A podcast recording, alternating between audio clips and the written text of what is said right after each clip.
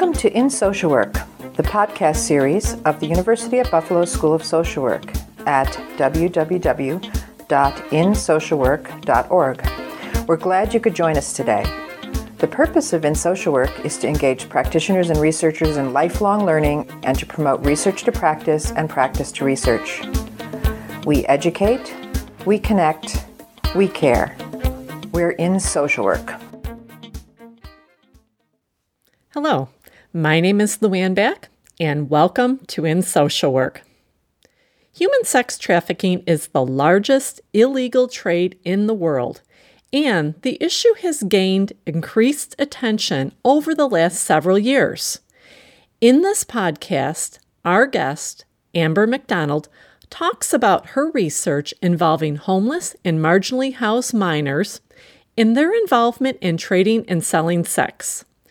She discusses reasons why youth engage in sex trafficking and how the decision to sell or trade sex is often linked to other social problems and vulnerabilities. Additionally, she describes the background and progression of federal sex trafficking legislation from both an international and national perspective, as well as why the issue is multifaceted, poorly understood, and extremely complex. Ms. McDonald concludes with suggestions on how social workers can more effectively engage with youth currently or previously involved in sex trafficking. Amber McDonald is a licensed clinical social worker and doctoral candidate at the University of Denver. Her research is in the areas of youth involvement in trading and selling sex, vicarious trauma, and childhood sexual abuse. She was interviewed in July 2017 by Caitlin Beck, MSW and JD candidate here at the UB School of Social Work. Welcome to our podcast. My name is Caitlin Beck, and I will be interviewing Amber McDonald, who is a doctoral student at the University of Denver in Denver, Colorado. Amber, thank you so much for joining us today. Thank you for having me. Yeah, we're, we're really excited to have you on. I guess to start, maybe we could just start by asking could you tell us a little bit about your research? Yes. So, my dissertation is exclusively focused on young people who are homeless or marginally housed and their involvement in trading and selling sex. The broader issue is the phenomenon of human trafficking, which has received some increased attention in the last few years. So, what ended up leading you to getting into this research? So, I've been a clinical forensic social worker for a number of years. And so, prior to going back to school to get my doctorate, I worked at a child advocacy center and I was the clinical director there where I was responsible for forensically interviewing children who were victims or witnesses to crime among other administration type things like supervising, etc. But we engaged with so many really young people from 2 to 18 who had experienced sexual abuse and other crimes. And there was some preliminary research coming out or preliminary information coming out tying experiencing sexual abuse as a child and involvement in trading and selling sex later in life. It seemed like a natural transition. Your work is focusing on sex trafficking, it seems like there is a broader definition of sex trafficking that is not understood by the public. And so I wonder if you could talk a little bit to our audience about that and explain what we're missing when we define and when we speak of sex trafficking. Sure, lots of times there's kind of a more mm, benign term such as trading and selling sex as opposed to using language like commercial sexual exploitation of youth, domestic minor sex trafficking, which are, are other words used underneath the umbrella of this term called human trafficking, right? Or sex trafficking. Labor certainly falls under human trafficking as well, but my research is exclusively focused on young people and sex. And the reason I'm using language that is a little bit more neutral is because the predominant narrative that is out there and perpetuated through media and on some level, the federal legislation paints a picture that's pretty different than how those involved would describe their experience. Since the enactment of the Trafficking Victims Protection Act or the TVPA, there's been quite a bit of a push to look at victims of human trafficking. And it started really looking at international victims or kind of youth who are being trafficked abroad and has continued to develop and evolve. The policy has evolved over the last 15, 17 years. So we've, we've got the beginning of the Trafficking Victims Protection Act and um, with exclusive efforts focused and victim provisions focusing on those who are outside of the United States or those who are being brought here from other countries to be trafficked. And then we move along in the policy and we start looking at things like children child soldiers. We add some provisions over time about not being able to do trades or business with countries who enslave populations. We start kind of entertaining the topic of those being trafficked within the United States who are actually domestically born around 2008 Um, and some organizations start building around that time as well in the United States. And it isn't until 2015 that we really start putting some federal legislation in place looking at those who are born in the United States and are also being trafficked. So that's kind of the history of some of the federal legislation. Now, the problem with how this has come about is that federal legislators have really aligned international trafficking with domestic trafficking when the truth is is the phenomenon is distinctly different. And my research is validating that there's some academic research that I've relied upon to build my research proposal and agenda that is, is talking about that. And researchers like myself are really butting up against this kind of moral and philosophical agenda that is being somewhat pushed by the federal legislation and really well intentioned people who are trying to address this issue but are kind of missing the boat on the experiences of those involved. So, just to make sure I'm getting this right, we didn't really start understanding what sex trafficking was in the United States domestically. You said until 2008 and looking into what that meant for individuals? So the federal legislation doesn't even really start talking about those within the United States, like who were born here, not brought here until 2008. And then 2015, there's some provisions in there specifically looking at what they call domestic minor sex trafficking. Now, I would argue when you say we, I would say we as a nation still don't really understand or have a clear picture of what's happening. And those of us that think we do are really missing the mark. Right, because you're saying that we liken it too much to international sex trafficking when what's happening in the United States is unique and different, probably as it is in every country, correct? Sure. And the language that's being associated, especially with young people related to involvement in trading and selling sex, are terms such as sex slavery, and things like that. And the pictures you see in media about girls being chained and girls are not for sale, etc. Well, of course, philosophically, I agree. You know, young people shouldn't be for sale. But when we look at the actual literature and work that's being done in exploring the experience of these young people, most of them are engaging as mechanisms to survive. Now, I absolutely agree that it's not okay for grown adults to purchase sex from minors, right? I've been uh, an investigator of sexual abuse my entire career on children, so I'm certainly in agreement with that. But there's a lot of kind of rescuing embedded in the language and in the effort to addressing the issue of young people involved in trading and selling sex, which one is not victim centered and not a framework in which we would apply to any other social phenomenon that we're trying to address. And it's hard to quote unquote help somebody who doesn't want to be helped. We really need to start addressing the root of some of these issues, which unfortunately lead young people to being involved in trading and selling sex in order to effectively get them. Yeah, I really do think it does. What has, in your experience researching, led you to this conclusion? Like, what are you seeing that a lot of us are not seeing? I dove into the human trafficking research specifically, you know, the commercial sexual exploitation of youth or domestic minor sex trafficking. Those terms can be used interchangeably because of the information I received from the media and a lot of anecdotal, very powerful people who are involved in the work just in general of child abuse and neglect were kind of making these statements about young children being pimped out and exploited and and so I got into this work in my research, my first year of my doctoral program, really going in thinking that was what was happening. That was the closest kind of transition. As I was saying, it was a natural transition for me to get into that. My first research project was really talking to professionals. I was doing qualitative research with some professionals and identifying kind of what they're seeing.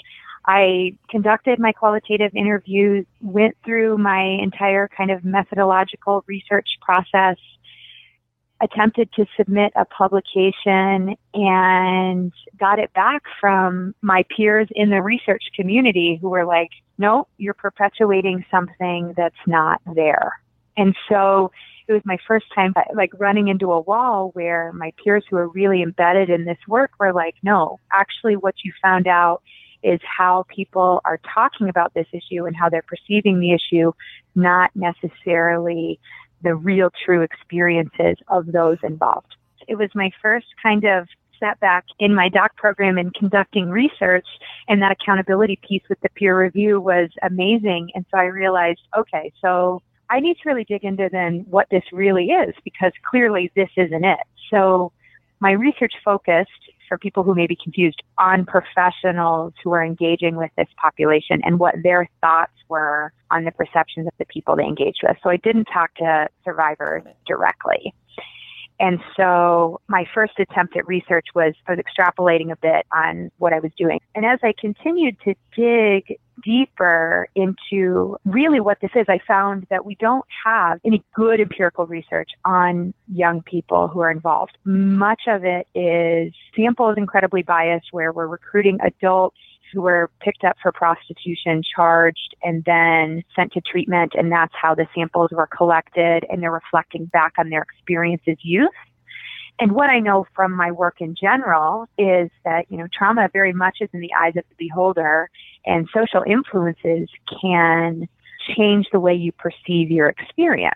So there were some limitations in that some recent work by now a mentor of mine, Alexandra Lutnick, out of San Francisco, really published the first book that has a compilation of all of the really good empirical literature on those involved in trading and selling sex and found that really the narrative of the chains and shackles and slavery, et cetera, is really only 10% of the population involved in trading and selling sex across the United States. And there's one of the big distinct differences between us and other countries where you look at Thailand and you really do see little girls in windows, right? I mean, that's a very, very different experience of quote unquote slavery of young people than than what we have going on here. Out of curiosity, since you're specifically engaging, you know, the practitioners, the clinicians who are working with those who are human trafficked in the United States, how did your research change so that you wouldn't perpetuate this myth?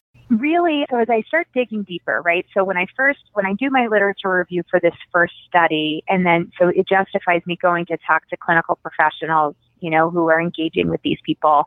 I only dug into the quote unquote commercial sexual exploitation literature, domestic minor sex trafficking literature, which mind you, much of it was just commentary and not real empirical work. And so they were you know, published articles, but not necessarily research studies. You know, I go through that process. I do my research study. Now, keep in mind, these clinical professionals are relying on the same research that I'm relying on to write my literature review and kind of the predominant narrative that's kind of being perpetuated just socially, right? And we, we know that there's a distinct gap in what we know empirically and what our service professionals know, right? That's why we're, there's a big push for translational research so we can close that gap a little bit. I go through this period where I, I've got my steep learning curve. I get set back quite a bit. My peers that are well respected are like, no, you don't know what you're talking about. And I had really good intentions. So I obviously missed something because I didn't make it up right? I start diving into the literature a little bit more and find out there's a separation and a difference I can't explain in literature that looks at young, homeless, or marginally housed youth and their involvement in what they call quote unquote survival sex and young people who are commercially sexually exploited. While technically under the TVPA, this is the same issue. But I have this aha moment when I realize the academic world and subsequently the rest of the world is looking at these young people differently, even though they're engaging in the same thing. So there's this body of literature. If you look at survival sex or LGBTQ, so lesbian, gay, bisexual, transgender, questioning, or queer, right? When you're looking at engaging in survival sex or trading and selling sex, you'll get a body of literature there. Now, if you delete that and then look at commercial sexual exploitation of youth or domestic minor sex trafficking, you get something completely separate. They're not crossing over.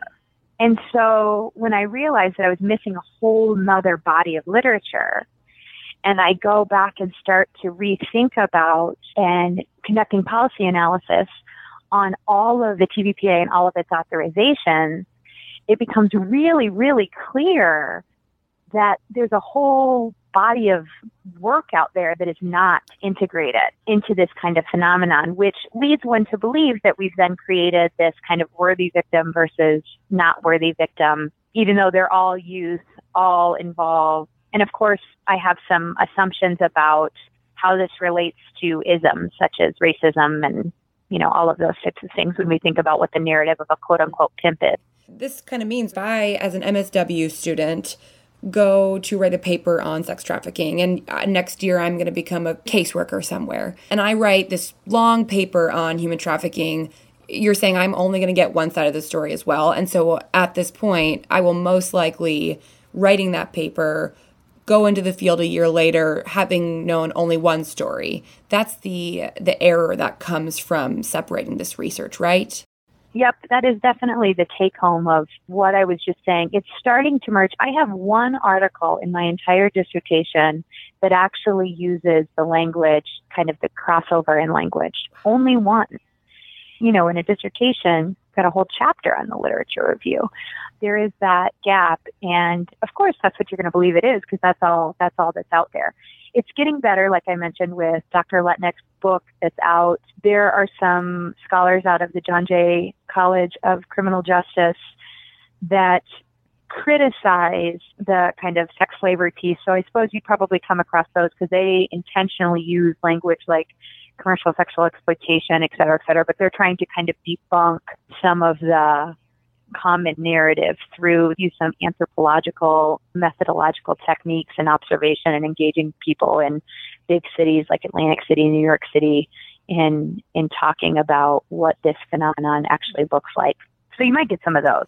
Probably will, because I certainly did in the beginning, but they were surpassed by many of the others, which talk about young girls being you know, manipulated, trapped, et cetera, et cetera, which I'm not saying isn't a thing. And I'm not saying that there are not components of manipulation or difference in general ability to assess a situation due to age or brain development, but it's not quite as dramatic, I think, as being sold, which I think is also tied to that's how you fund things. Right. So it's really interesting.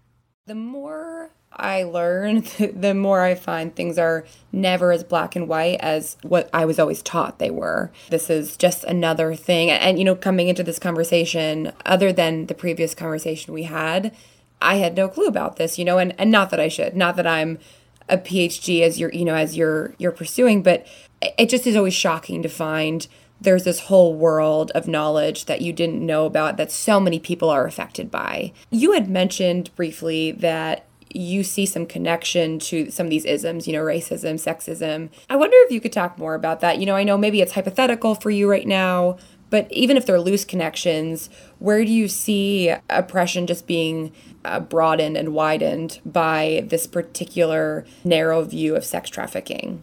I'm going to answer, and I don't know if it's going to answer your question, so push back if I don't, but I'm going to try. Great. Okay. So when we think about microaggression, micro inequities, and there's no denying, especially among social workers, that there are systemic and social inequities among people of color, just in general, right? If you're going to be a social worker, we're agree we're in agreement that there's power, privilege, Right. and oppression, Yes. right? In Right. in our world. And so when I start digging into kind of generally the kind of prostitution literature, and I use that word not to be a negative connotation to those who are adults, but that's just make sure that the listeners and everybody understands that I'm talking about adults who have agency, who are, you know, engaging in trading and selling sex. And that literature, you know, people will say it's the oldest profession, and there's tons and tons of literature on prostitution just in general when we look at that literature and some of the more progressive, really good literature that's current on people's involvement in trading and selling sex, we see that though people have agency in their decisions of involvement, regardless if they're young people or not, meaning under 18 or not, a vast majority of them don't necessarily want to do this long term. And they talk about how I've got to pay my bills. I've got to support my family. Some tragedy happened, whether my partner left, my parents passed, something along those lines. I don't have other options, or because of trans or homophobia, this is where I'm at. You know, so they're all linked to the basis for involvement. A vast majority of the time is linked to some of these other social problems that we've been trying to combat for years which we know are perpetuated by some of these isms. So whether it's adverse life experiences like child abuse and neglect or out of home placement or you know some of these other big big players when we're looking at social justice issues they're all directly linked to that it's another form of survival especially when we know that there's discrimination in employment so we have affirmative action whether it's for people of color or women we know that there's differences in salary versus a man versus a woman, let alone if you add extra barriers such as people of color or identifying as trans or, and so you can see how it all kind of weaves together.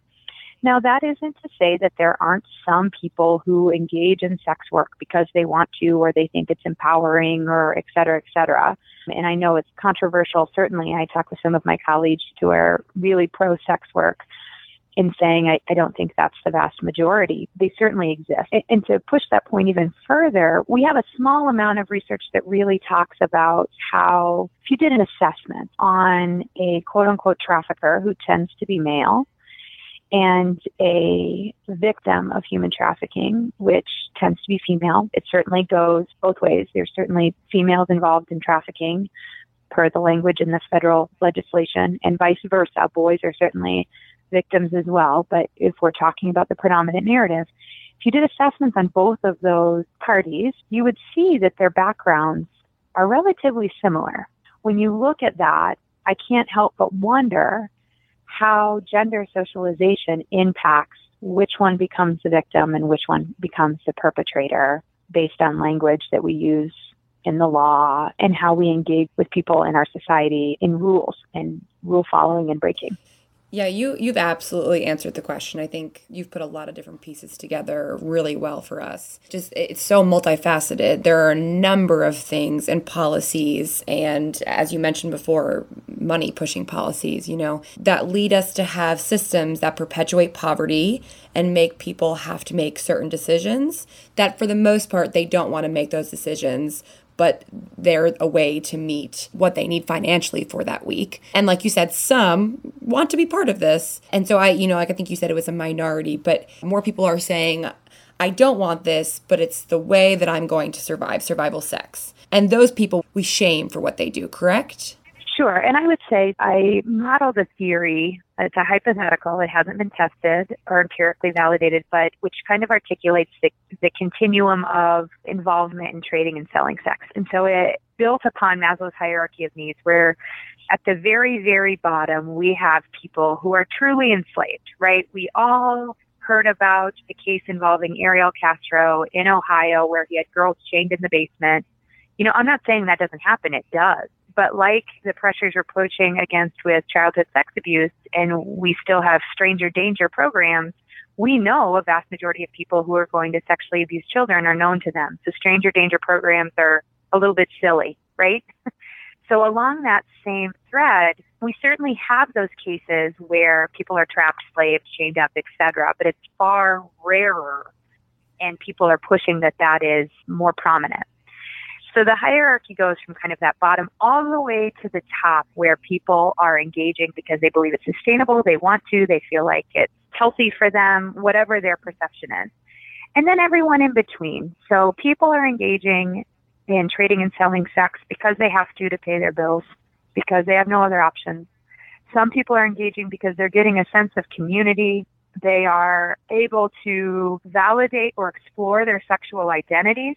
Some people are doing it because they want to coach purse. Now, I would argue that there's some social messaging around your level of value being dependent on possessions. And so I'll include that in there and re- kind of related to some of the bigger level of isms about what I have to look like or what I have to own in order to be valuable and contribute to society or be meaningful in society, you know, related to purses and stuff. But again, there's always room for debate. But that is kind of a, a really brief kind of overview of this survival sex hierarchy that I've created. And I've, I've made a statement in my work, in my dissertation, and in my research that says, really, there's nobody who's engaging in trading sex for means other than survival, but what surviving means to that individual is defined by them.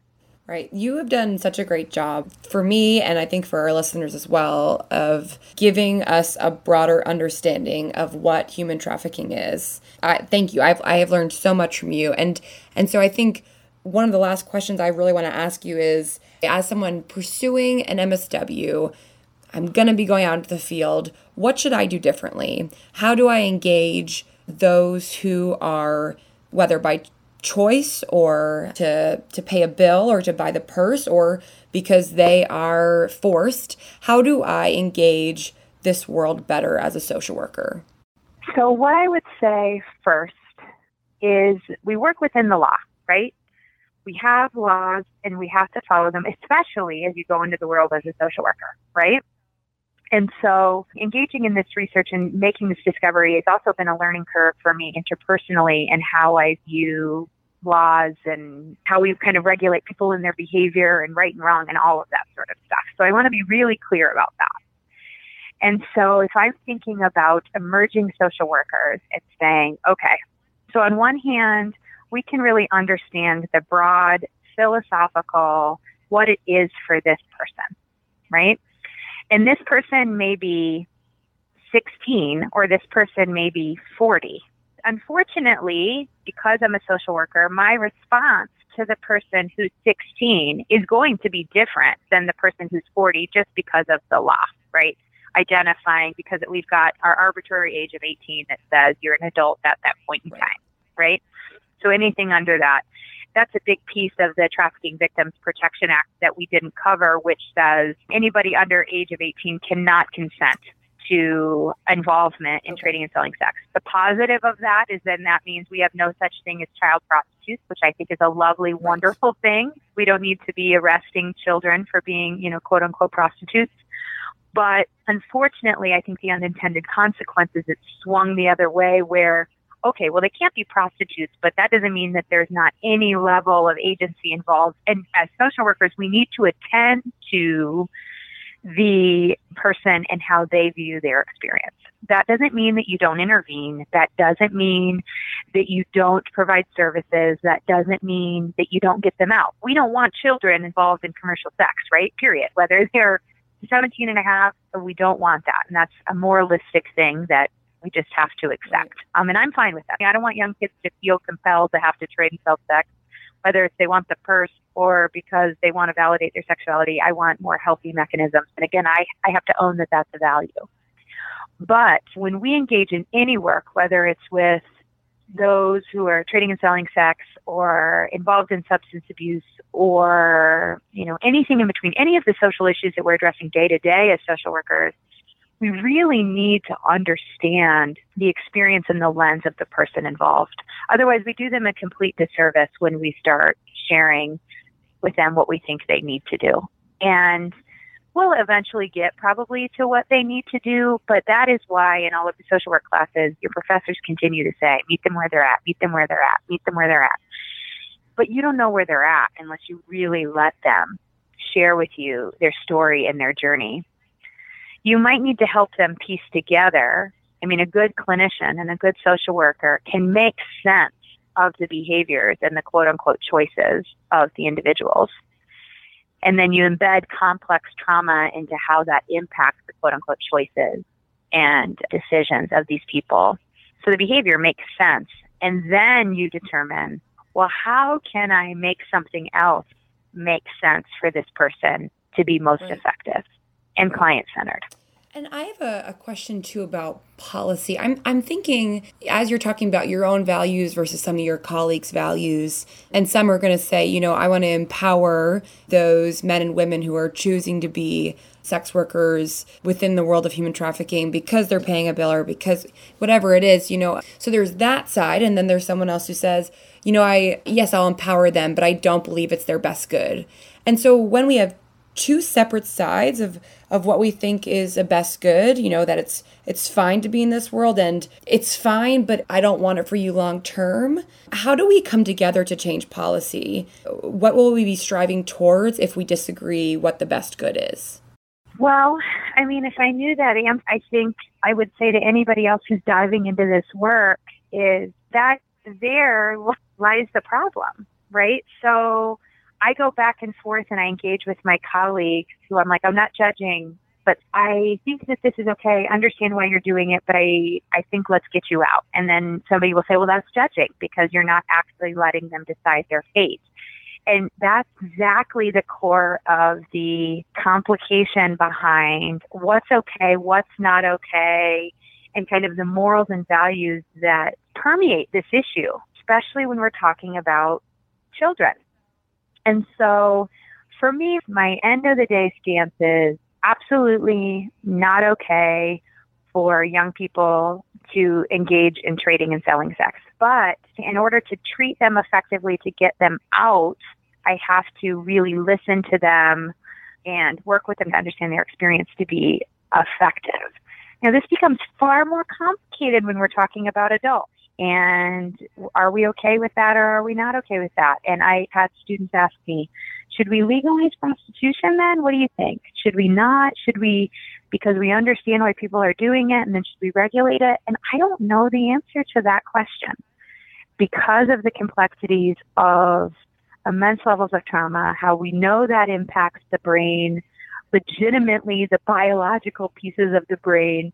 It's so, so complicated. Right now, I, I literally am taking it day by day as I as I move forward and trying to contribute to what we know about this and saying, okay, we've got to start with not telling young people what their experience is and really listening to what their experience is and that's as far as I've got. Yeah, and I, I think we can talk about it abstractly, you know, as as much as we want. And then i think as you're saying you meet the individual and all your abstractions go out the door. And so although it, it would be great i think for us to come together you know and, and decide this is the truth. This is the way to do this. We, we've we've empirically proven this is the best good. It seems like even if we don't have that you can help an individual or you can help a community. We know that a large majority who are involved in trading and selling sex want out. They want out and they want to do something else, but it's really difficult to go work a fast food job and make, you know, minimum wage versus making 500 bucks a night, right? So there's, there's some of those pieces. So we know for sure people want out. A vast majority of people don't say they want to do this, but until we can offer alternatives to get some of these really basic needs met or really trans or shift some of the way we engage with one another culturally and some of these bigger kind of social paradigms, I, I don't know that we can expect the phenomenon to go away. Amber, thank you so much for being with us today. This has been such an enlightening episode, I think. I have learned so much, and I hope that our listeners today are able to take so much away from this. Um, is there is there anything else you want to mention before we end? I don't think so. I'm super grateful to have this opportunity to chat with you, and I plan to continue to engage with with differing minds so we can do the best we can to sort this out. Dialoguing about it is the best we can do right now. Right, it's the key. Well, thank you so much. And uh, we hope to follow up with you and hear more sometime. You've been listening to Amber McDonald's discussion on the issue of sex trafficking among minors. I'm Louanne Bakk, your host for this episode. Please join us again at In Social Work.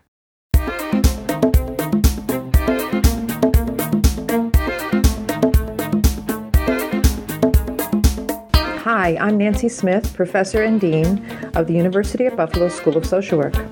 Thanks for listening to our podcast. We look forward to your continued support of the series. For more information about who we are as a school, our history, our online and on the ground degree and continuing education programs, we invite you to visit our website at www.socialwork.buffalo.edu. And while you're there, check out our Technology and Social Work Resource Center. You'll find it under the Community Resources menu.